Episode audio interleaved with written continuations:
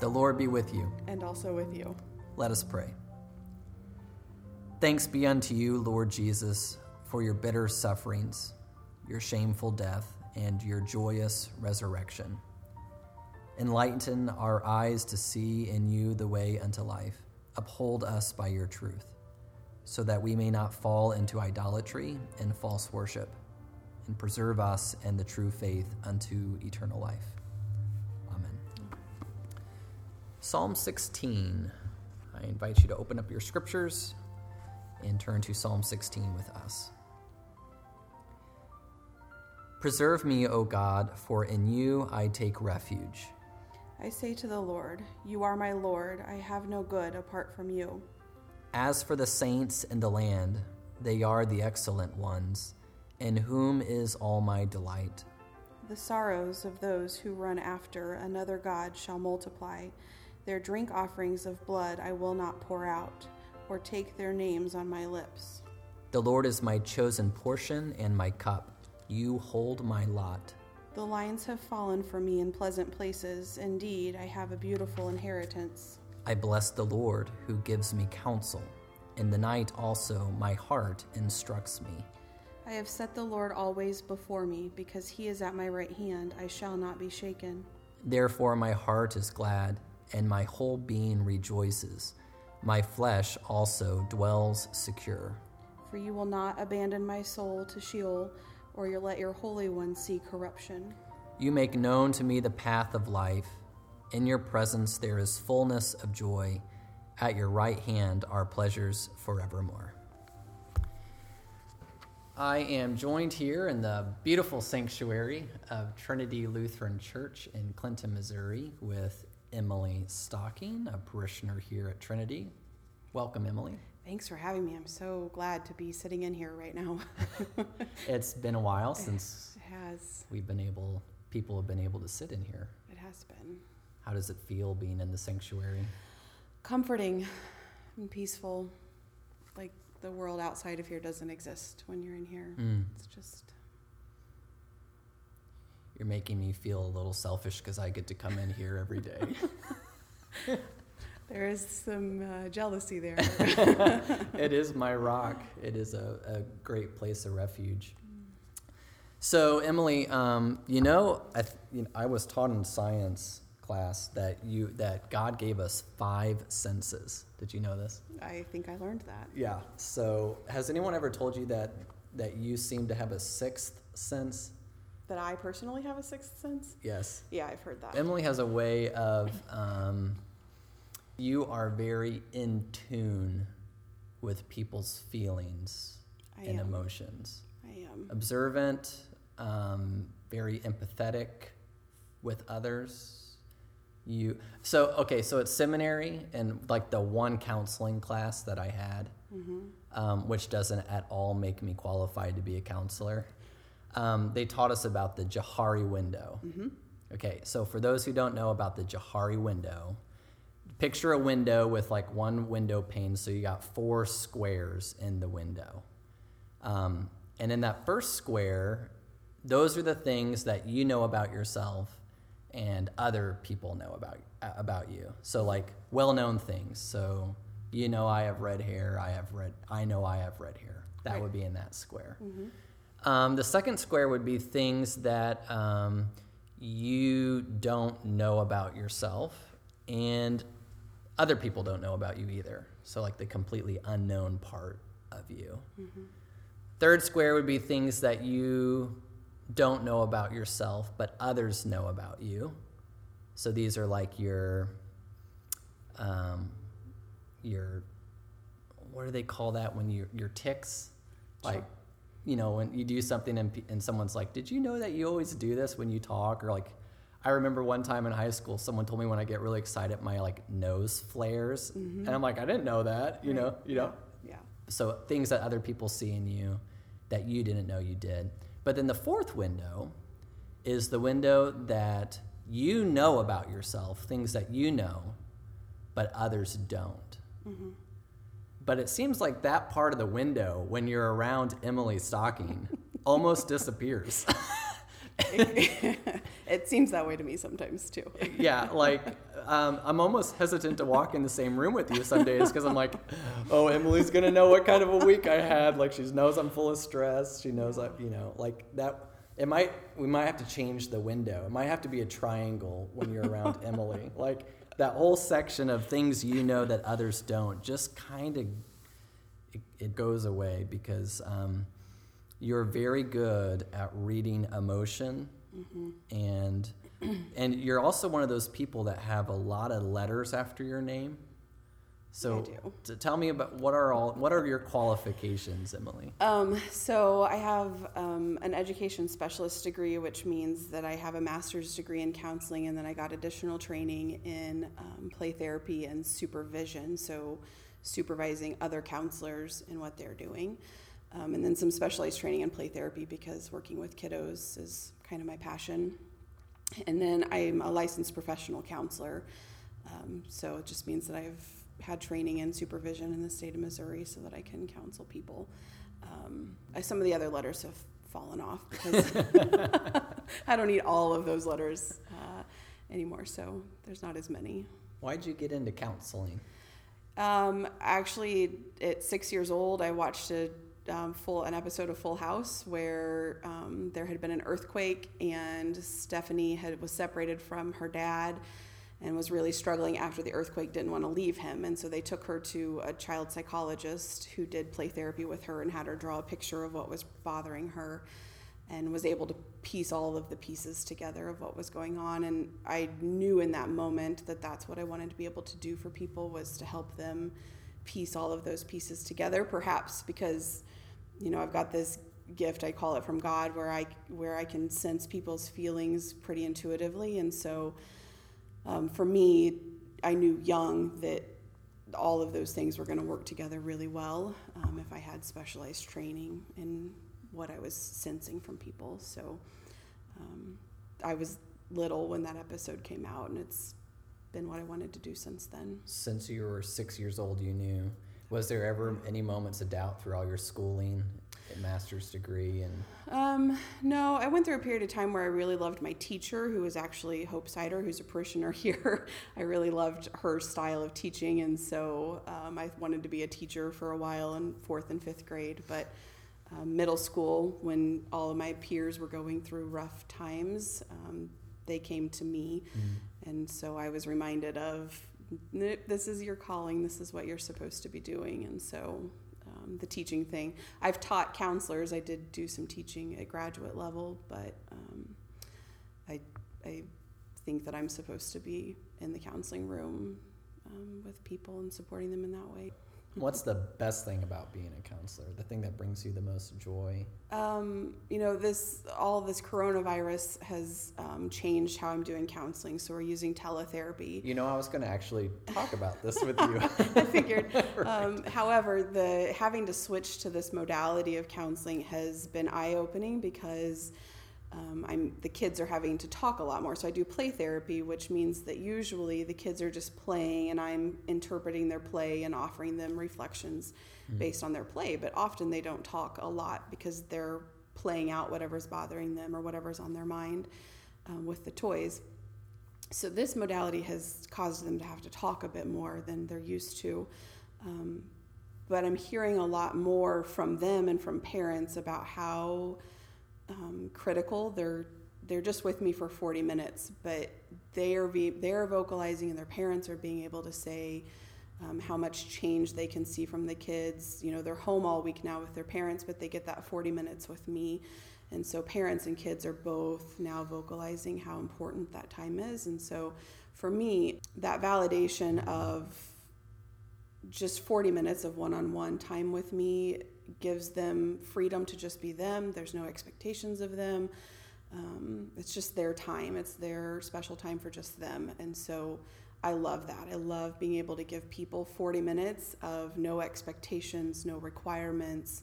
This is your time to be or do whatever you need. And um, it's really rewarding to me to be able to do that.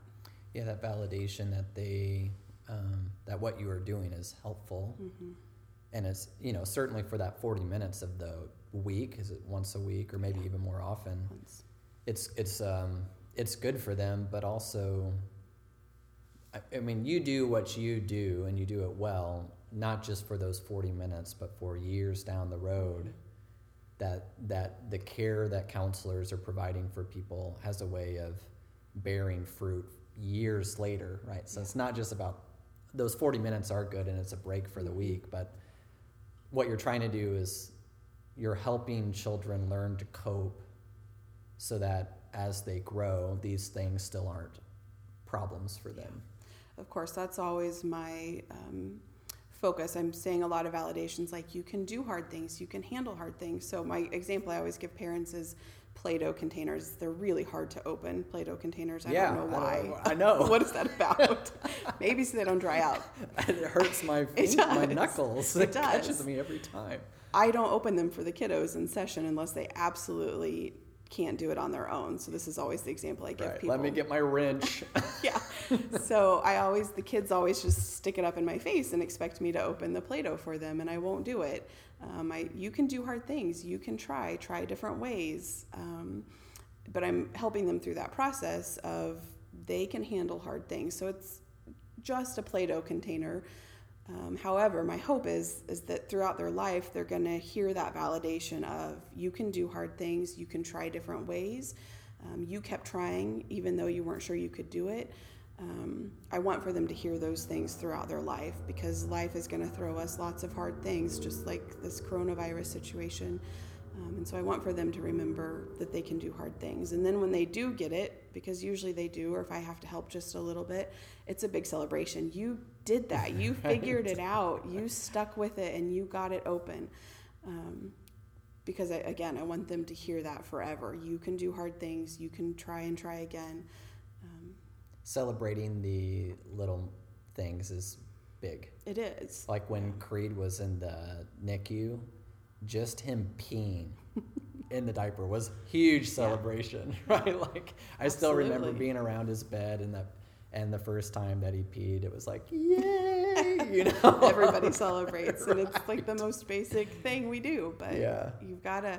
Those little moments translate into bigger things throughout Yeah. our lives. What, I don't, you know, what is it about as parents when we see our children come across the Play-Doh container or mm-hmm. something that's difficult? You know, it's automatically, it's like intuitive that mm-hmm. we have to step in and help. Right. That we do it for them. Right. So, you know, as parents, one of our primary rules is to take care of our kids, and we don't want them to struggle. We don't want them to have a hard time. And so, just like for you with Creed, if you could have helped him pee, Yeah. you would have done anything I would to have do figured it. a way out, Absolutely. right. There was nothing you could do. He had to figure out his body on his own. Yeah. Um, and so, as parents, we want we don't want our kids to struggle. We want for them to um, have smooth sailing throughout life. However, that's not really reality, and so that's why I try to coach parents and even myself. I I struggle with this too. I, I don't want my kids to hurt or to have to try really hard, and um, so you'd have to i have to talk myself down out of it let them try let them do hard things um, over the winter it was coats parents wanted to put kids coats on them and zip their coat up for them and so reminding parents let them try on their own Let them struggle. it's also a time thing you know Yeah. we're in a have time. hurry I don't have time for you to mess with a zipper for two minutes. especially when you've got a train of kids you know it's Exactly. um, we it's a time the thing out of time too we just want to hurry and get done and But those are moments of growth. Absolutely. The suffering, the infirmities, the Mhm. time uh, it takes to even open up a Play-Doh container. yeah Something that I keep that I go back to in my childhood. Here's a, here's one of those squares in the Johari window that you don't know about me, but I know about me, and I'm going to share it with you. So then it will move into that. Now we both, Both know, know. about Mhm. about it window. Um, whenever I was a high schooler, um, I ran track, and it was our I was my senior year, and it was our home meet. And the last race of the meet was the four x four, and I was the anchor. We had the best team there, so here it was, my final meet at home, anchoring the last race, and I'm gonna win. So you know, in front of my parents, all my friends, my teachers, uh, my pastor was there watching, and my team was really good. So I, I get the la- I, I'm the anchor, so I get the baton in first place. I'm the last leg, And um, I still remember there was a storm rolling in, and I remember hearing the thunder and seeing a lightning strike, and the rain started to fall. And um, it was the last straightaway, and and this this other runner who was faster than me pulls up on my outside, and I'm tr- I'm trying everything I can to beat him, and the, you know the crowd's cheering, everyone's there. It's burned into my memory, probably because of the lightning strike, but also because of the shame, mm. because I lost. He beat me by a step, step and a half, and there was nothing I could do. He was just flat out faster than me. So after the meet, I'm just, I'm a mess. And I remember going into the, there was a little shed there at the track. And everyone left, everyone packed up their bags, went home, even my parents did. And I went into that shed, rain falling down hard, lightning, thunder. And I sat in this dark corner and I just cried my eyes out for like 10 minutes because I was so upset and disappointed. Um, and then after about 10 minutes, 15 minutes, I don't know how long I was in that shed, I finally like came to my senses and I was like, I can do this. You know, I can get over, like, I'm going to go back to training. Mm-hmm. I'm going to work harder Yeah. and there's another track meet coming and I'll be fine. Mm-hmm. But the reason why I go back to that is because if my parents were there, there would have been no me dealing with my issues in the shed. They mm-hmm. would have Tried know, to console you. quickly consoled me, um, you know, and there's a place for that as as parents, of course. Mm-hmm. But as a parent now with children, I find myself wanting those moments for them too. Of course, and I think um, as parents, we can we can learn those subtleties too if we watch um, our kids and pay attention to because our kids react so much to how we're responding to things. So, you know, I've watched lots of situations just in life of where a kid will fall off of their bike and really if you pay attention to them, they're okay. But if the parent panics and reacts, then the kid reacts too because their parent is reacting. And so kids are very instinctual to their parents and how their parents are reacting to situations. And so it's okay. We don't have to react to everything that happens. Um, and but there's the converse too. Of it's okay to have feelings and it's okay to show your kids those feelings. That's been the conversation lately of it's all right for you to have feelings and it's okay for your kid to see that you have feelings because that validates that they're scared or you're scared and it normalizes some of those feelings for people um, but yeah there's there is the component of don't react check them first and see how they're responding to it and then follow their feelings don't mix your feelings in with their feelings So the way that that looks like is, you know, someone comes to me, um, say my own child, and they say, "I'm freaking out. I'm freaking out. I'm freaking out," or "I'm upset," or "I'm afraid." Um, my response can be, "I think that's okay." Yeah, and I um, I always tell parents too to make sure that you're um, validating their feeling Yeah. and their experience, not your own. So there are moments where my kid might be very very upset over something that's happened, and I'm like that. I don't really understand why you're so upset over this. Right. I don't say that to them though because they are the ones that that's experienced the, experiencing the feeling, and this goes for spouses, for parents, for Yeah. everybody Human across the board. It's not just kids. Um, people are allowed to have their own feelings, and their Right. feelings are their feelings. And so, what's important is that we validate that feeling. That's what the kiddo or spouse or significant other needs is is to know that we've heard whatever feeling they're having, even Mm-hmm. if it doesn't make a ton of sense to us or we don't agree with it. Um, they need to know that we hear their feeling. So, um, if your significant other is upset about something that happened at work and you're not really understanding why, Yeah. they still need to hear you say, I know you're angry about this. I know you're disappointed, or whatever feeling it is that they're having. That validation is what's important. Um, So, I mean, th- these are helpful things in the midst of COVID 19. you know, grandparents really missing their grandkids because that's a thing that I've seen a lot of Yeah. lately too. Um, offer to do those video chats. It's not the same, of course, um, but as I'm in that sandwich generation there of I've got parents and grandparents and kiddos that are missing each other. Um, Mhm. and so I feel pulled to take care of that, but I also feel pulled to make sure that everybody stays healthy. Right. And so um, it's it's a hard place to be. It and, is. And can I'm my concern is that how is that going to affect the mental health of the people that are in the sandwich there trying to maintain the boundaries Mm. um, because you know we don't want to upset people and so uh, That's right. We are we're people pleasers. I know I am. Yeah. It's hard for me to do something or to set a boundary knowing it's going to upset someone Mm-hmm. else. But it's for the sake of trying to keep someone else safe, Right. And so um, I mean we're all we're all in this crazy changing landscape. The seas are really rocking mhm. um, the thing your concern for mental health of us in this sandwich generation you you said Mhm.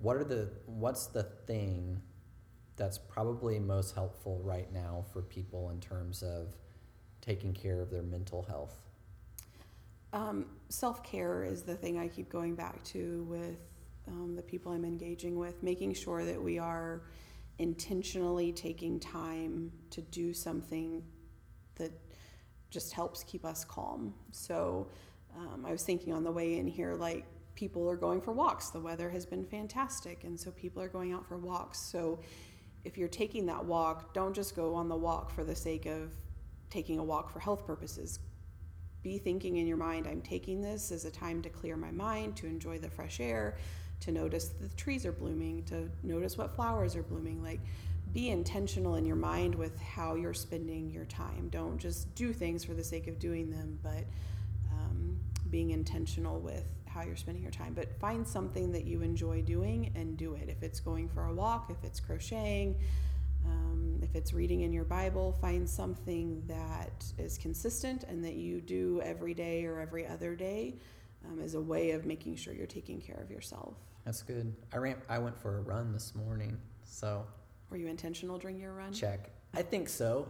I think you know it was kind of so my counselor one time told me to and he had he had he had some intentional thing and i'm trying to remember what he told me to do oh he had this it was a seven minute mindful meditation thing he wanted me to listen to every morning.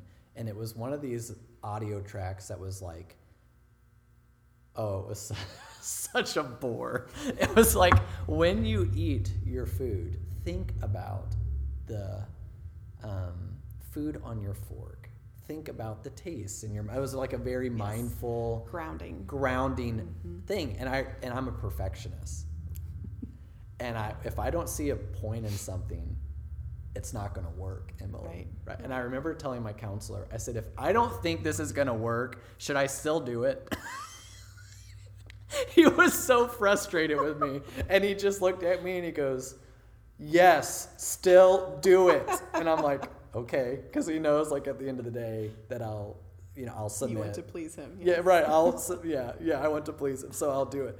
But I, so in that sense, even like even for people like me that are like going on, a, like you said, don't go for a walk for the sake of going for a walk to clear your mind, but because that that's me. Mhm. You know, like oh, someone told me to do this, so I have to do it because they told me to do it, and that it will help. But I'm not sure it will help. Mhm. Um, even then, it it will help. It will, yeah. So even if you're thinking, and I tell clients all the all the time, if you think this is ridiculous, still do it. Ex- thank, you. that's what he told me, right? He was like, I can tell you see it's ridiculous. Still do it. And I'll tell you, like, yeah, th- whatever he did, because this was, I mean, I was falling apart my last year at seminary. Um, totally convinced this whole pastor thing wasn't for me. I'm not cut out for this. The responsibility is way too heavy. I, I, I was broken. I was completely shattered. Burnt out. I was burnt out. I came back from vicarage, um, you know, eighth year of school, and I'm like, yep, I'm done. And um, I went, my first week back from vicarage, Alyssa will tell you, my wife, uh, I had a chiropractic visit, a counselor appointment, and I saw my doctor. like I was a mess. you wanted a fix. I needed, I was broken.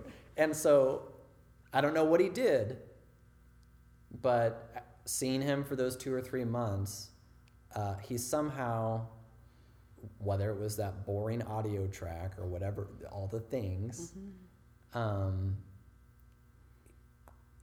he didn't fix me in the sense that of how I wanted to be fixed. Whenever I, you know, when I went through that school year, I came to a place where I realized I'm broken and that's okay. Mm-hmm. Not I'm broken and I need to fix it. Right. Yeah, so the word broken, I just had this conversation with someone too, that the word broken insinuates that we need fixed. And so I try to stir away from that word just because I don't, we don't need fixed. We're not falling apart and crumbling. There's just something that needs adjusted or looked at or considered in a different way. And so um, what I think I'm hearing you say is he he was trying to get you to be very intentional with just a few minutes of your day um, because we get so worried about everything else that's going on. Mhm. Social media has made all of this really big, and so our minds just get blown up with all of this stuff. Um, actually, I was talking to somebody earlier, and she had heard someone say the term "you need to cool your mind down." And I Mm. really liked that, that you need to cool down your mind because it, you do, you just get so wrapped up with all of these thoughts and there's so much going on that just taking five or 10 minutes, even if you think it's ridiculous, you're focused on it, you're trying, your mind is somewhere else instead of worrying about all of this other stuff. And so um, you're cooling your mind down and giving it a break. I like that, cooling your mind down, because um, with social media, what happens to me is, you know, I'm worried about the people right in front of me. You know, mm-hmm. I have enough things around me in my own household that overwhelms my mind. But with social media, now I'm worried about the person 2,000 miles away in New Right. York City. I'm worried about, I mean, your home, the walls of your home have expanded to where there's thousands of things for your mind to be worried about now. Things that we would have never have even known about Yeah. 10 years ago before social media blew up. And so, what I liked about the intentional practice is just be worried about that piece of bread on your, you know, on your plate. Mhm. Just be worried about the little ounce of milk you're about to drink. You know, it's like you're making the walls of the home very small and focused on just one thing at a time and cooling the mind down, slowing down. It's really hard for people like me. it is. Well, it's it's hard for lots of different reasons. The one that comes to mind right now is that it's easier to worry about everybody else instead of to focus on ourselves. Yep. Um, which sometimes we need. I mean, I need to make sure that my children are fed. I need to make sure that they're going to school and coming to church and all those things. So, but social media makes it so that we pay attention to everybody else and everything else that's Yeah. going on, and we forget about ourselves and we forget about um, making sure that we're doing okay too. And so then it, I think, before people realize it's turned into this really big problem Yep.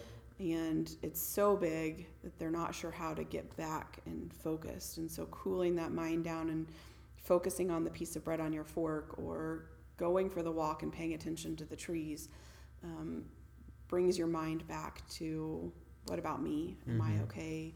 Um, and you're not worried about all these other things. It's an uncomfortable feeling for most people. Yeah. Um, This is why God gave us counselors.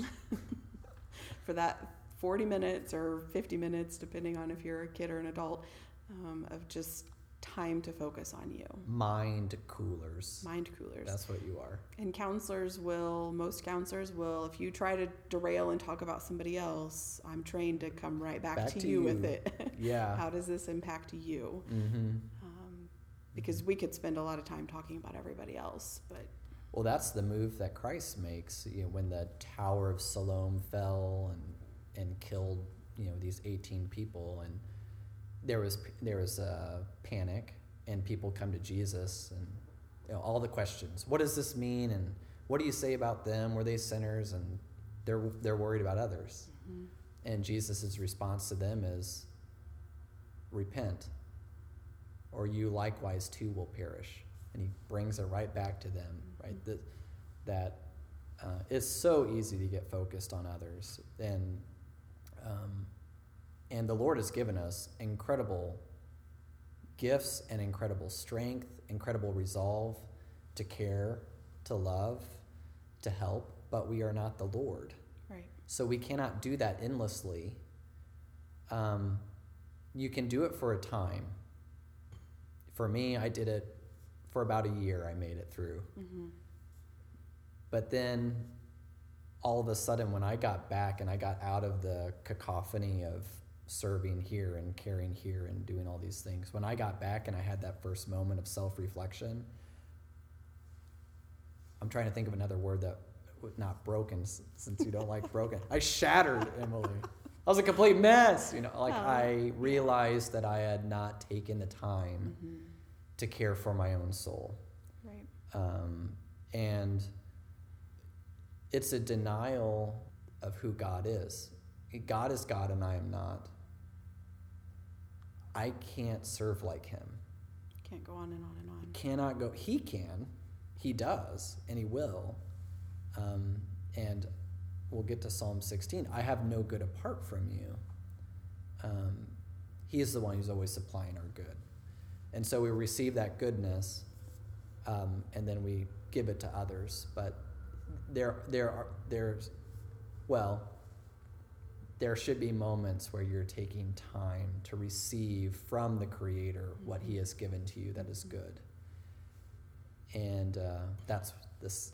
And so, as counselors, what your counselor was doing with the bread and what I'm saying with the trees is pulling you back to those things that God gave us the food and the grass and all of this. Oh, those. Emily, I'm glad you're going here. This is where I wanted to go with Psalm 16. Yes, keep going. so going. it's you know you're you're focusing on those things that God gave you, those gifts from Him, um, and and enjoying those and receiving that. Yes. Psalm, so Psalm 16, verse, from the very beginning, verse 2. Um, I say to the Lord, You are my Lord. I have no good apart from you. Um, the first thing that my mind goes to when I meditate on that verse, no good apart from you. Um, I go back to Genesis 1, 2, and 3, or more Genesis chapter 1 and 2 where God's creating everything and he creates it all good. Right. And um, I always, when I walk through this with confirmands, I always make sure to give them the Hebrew word for good. It's tov. To, for something to be good, the Lord says it is tov. It is good. So he creates, you know, the sun and the moon. It's good. He creates the sky, the heavens, and the waters, and the land, and it's tov. It's good. Then he fills it with birds and trees and fish, and it's good. It's tov. And then he fills it with people, uh, male and female. He creates them in his image, and he looks at all that he created, and he says that it is tov ma'od, very good. And so when I think about I have no good apart from you, and I go back to Genesis 1 and 2, um, God's goodness, it is all around us. It is the tree on the trail, the bird in the air, the fish in the waters, the people around us, our families. Um, all these things are good. Not in and of themselves, but they're good because the Creator created them for our good. And so all these things around us point us back to Him. So bringing our, I mean, this is keeping our eyes fixed on Jesus. Also, just our eyes fixed on the creation around us. The same God who takes care of this is Je- Jesus does this. same God who takes care of the birds in the air, neither sow nor reap nor gather into barns. Same God who takes care of the lily in the field. He'll take care of you too. Amen. You said when you read this, it struck you. It's what you needed to hear. hmm You know, I think that um, again, all there's so much happening and so much changing and so much that we're having to adapt to. Um, it becomes easy to feel frustrated and tired. And you and I have had the conversation over and over about taking a Sabbath and resting and receiving God's gifts. And so for me, when I read this, that reminder of I have no good apart from you, if we're not taking those moments and um, praying and, and asking God um, to you know bring us that peace and um, to be with us, then we're just going about life and acting and making decisions and mm. getting tired um, from all of the, the information we're receiving. And so it was just, I found a lot of rest when I read this about the reminder of I have no good without God. Yeah, I like that you say rest because that's, I mean, that's verse one. In you I take refuge. Mm-hmm. Rest. Um, it's the opposite of tired. Um, because when you were using the word tired previously, it was in the sense of I'm tired because I'm running around all over the place doing all sorts of things right. that are dependent on me mm-hmm. to get it done, mm-hmm. and that tires me out. Right. It's it's like a sleepless tiredness of the bones. Like, mm-hmm. um, you can be physically tired, but your mind's still racing. I mean, these are. I mean, this is the insomnia, the you're laying in bed and you're just awake and you're exhausted. Can't sleep. But you can't sleep. The mind's not cooling down. Mm-hmm. The Lord is the one I take refuge in, and in Him there is true rest, Shabbat, Sabbath. Um, it is not the tiredness that our sinful flesh knows all too well. It is a, it is a peace. Mm-hmm. Um, it's a rest for the weary um, celebration. Yeah, that like everything is lifted off of you. Yeah. Not weighing you down. Yeah, off my shoulders. Yep, the Lord is my um, chosen portion and my cup. You hold my lot. I think that, I think that's a good reminder, because when we're running around like crazy, I don't know. Does our mind play tricks on us because our mind is. Um, oh, I use broken for so many things, Emily. Why are you taking this word from me? I, I mean, you're choosing to take it. You can still use it. um, I mean, every single part in the fall, sin has. There's not one part of us that hasn't been affected from sin. Right. So my mind, my soul, my body, my uh, my kidneys actually that's what's interesting about verse 7 is in the hebrew it's my kidneys instruct me hmm. um, but in the english my heart instructs me so as i go about my work my mind slowly convinces me that what i do is dependent on me right and so the more things i do the more I fall into this trap of thinking people need me. Mm-hmm. But this verse says, You hold my lot. Right. And if he holds my lot, if he holds my life, that means he also holds yours. And all of these things that I'm trying to do. Exactly. and that's when the relief or the peace comes. Mm-hmm. Is, oh, he's got it. Right. He can handle it a whole lot better than I can. Exactly. yes. And um, and that that has a way of freeing you. So now I am freed to serve others, knowing that the Lord has their lot. The Lord holds my lot. He's watching over them. He will provide. And I'm here simply as a vessel broken vessel. I use that adjective for everything. A broken vessel, a cracked vessel, and yet he still uses those. And this is where, I mean, the whole, all of the language of the scriptures about our weaknesses and our sufferings, God actually turns into his glory. And so, you know, it's tiring to put on the face that I'm perfect or that I got everything together. Um, the Lord doesn't need that from us. Mm-mm. He doesn't need us, period. He Right. Will take care of his creation, just as he didn't need us when he created this place. Did it all on his own. He did it all on his own. He created. and made it very good. Yep, he did it. And, and it was given to us as a gift to receive, to celebrate in, to enjoy. Um, and so it's like, I don't know about you, but I don't walk out. I don't walk outside in the morning and I look at the sun and go, oh my gosh, all the things I've got to do to make sure that that sun rises tomorrow, right?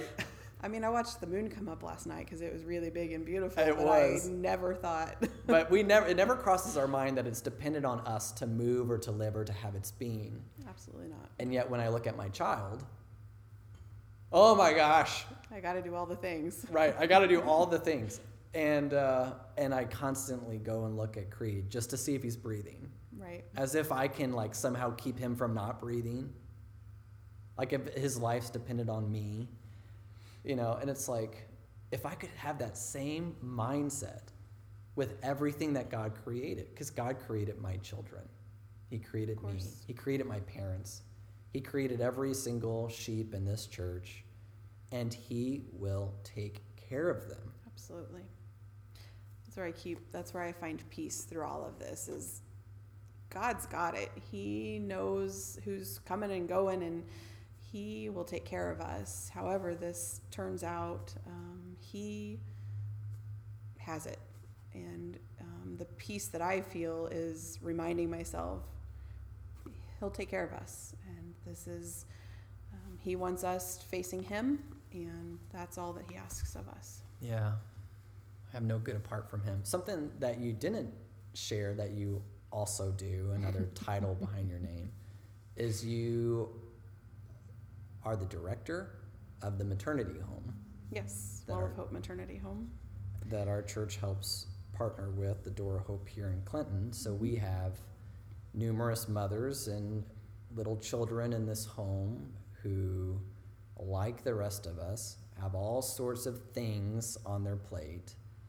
And you're the one the Lord has put there to help them manage Yeah. those things. Yeah, he has very firmly called me to that. Um, so one of the, it is one of the biggest blessings in my life to be able to um, support these women, and um, that's one of the the same message that I keep giving them through all of this because we, you know, they have newborns or they're pregnant, um, and so while they're not in one of the categories that the CDC is saying is at risk, we still consider them at risk Sure. because they're very new humans or growing humans. Mm-hmm. And um, so we've made them stay at home a lot and they don't love that. And so Mhm. we've been talking or trying to keep their focus on God and, um, you know, making sure that they are having moments of gratitude every day where they are talking about what they're grateful for um, and that they're relying on Him to bring them peace and comfort through all of this instead of getting all spun up with all of the news. Yeah, that's good. Going about caring for people in the ways that God has equipped you and given you, but then also not turning around and beating yourself up on beating yourself up for all the things that you haven't done. Sure. Um, that's a that's a balance I haven't been able to strike yet. It's a tough, you know, I think you, you've talked about being perfectionist, and I can be the same way. And so our minds are all of the time racing with things that we could have done or didn't do. Um, so that's those moments, taking those very specific moments. It's, it's a way easier said than done. Mhm. I, you know, I'm quite guilty of not taking self care moments too, but Mhm. making sure that um, those moments of gratitude for the things that we did get done or that we were able to check off of the list, um, Hmm. but then also being in giving yourself grace and knowing that God gives us grace. Yes. Taking time to thank the Lord for His gifts. Mhm. is um, is a good practice, and I think you know self care is any way that we're connected back to the Creator. Um, because if our good if good if He is good and we have no good apart from Him, then every time that I come into contact with Him, I am being cared for with His goodness. And St. Augustine kind of went into this.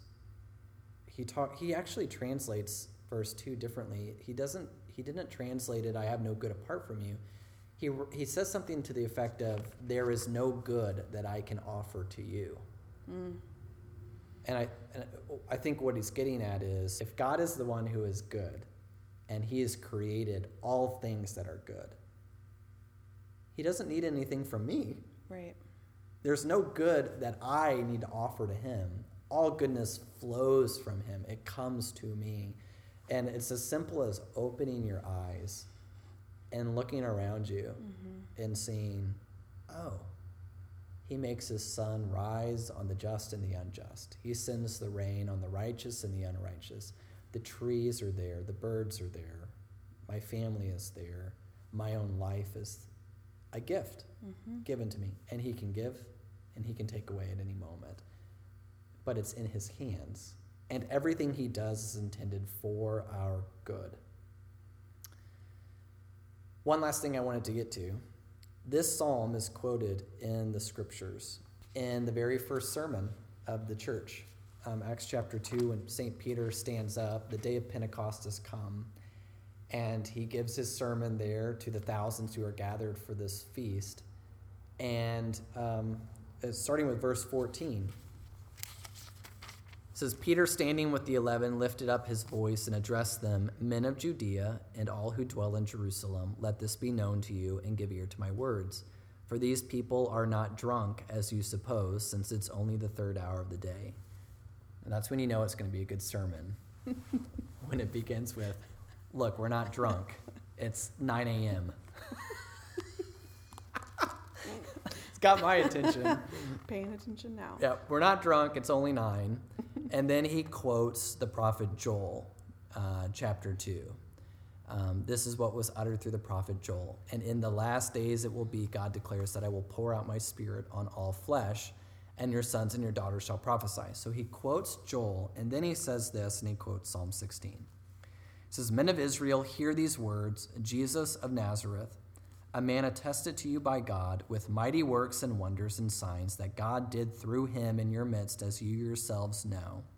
This Jesus, delivered up according to the definite plan and foreknowledge of God, you crucified and killed by the hands of lawless men, God raised him up, loosing the pangs of death, because it was not possible for him to be held by it. For David says concerning him, and here's Psalm 16. I saw the Lord always before me, for he is at my right hand, that I may not be shaken. Therefore my heart was glad, and my tongue rejoiced. My flesh also will dwell in hope. For you will not abandon my soul to Hades, or let your Holy One see corruption. You have made known to me the paths of life. You will make me full of gladness and your presence. And then he says this about the psalm. He says, Brothers, I may say to you with confidence, about the patriarch David, that he both died and was buried, and his tomb is with us to this day.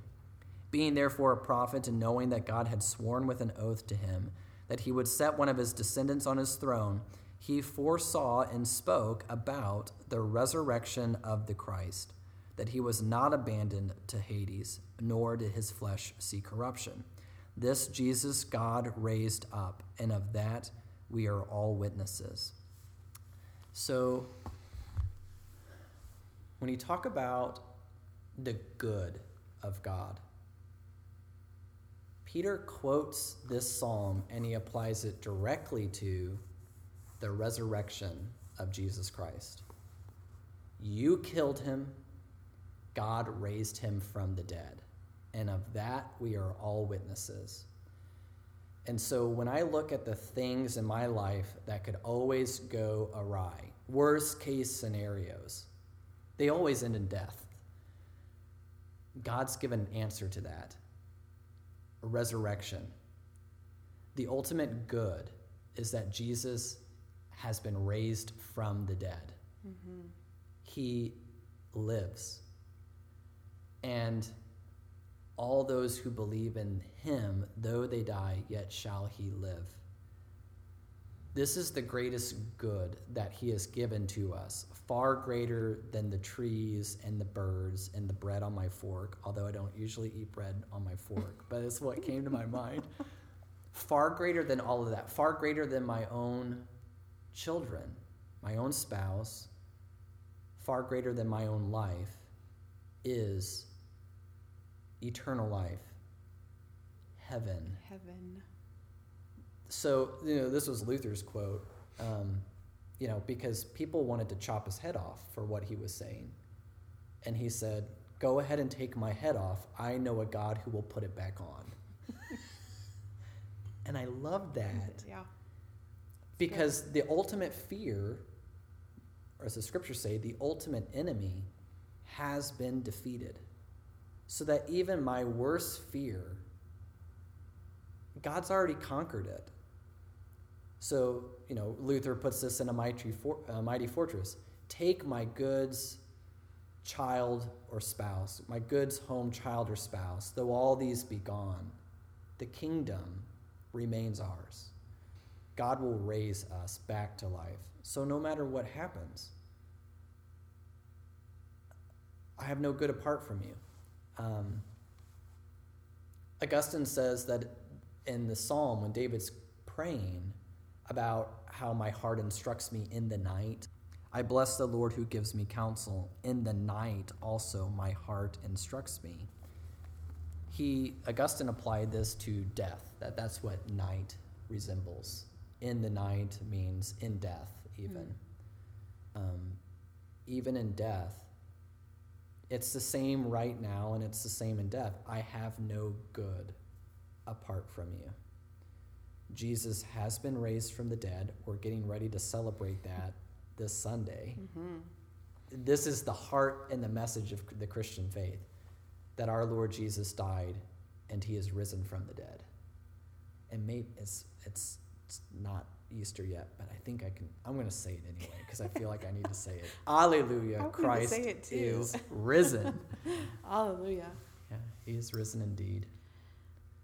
I guess that would be my message this week is that in the night, in this crazy, chaotic time where the fear of death is palpable, Jesus Christ is risen. And that is our ultimate good. He is your life, and your lot is in his hands. He's got it. The one who's conquered death has got it. Find refuge in Christ. That's a great ending. Find refuge in the Lord who is arisen. Alleluia. Alleluia.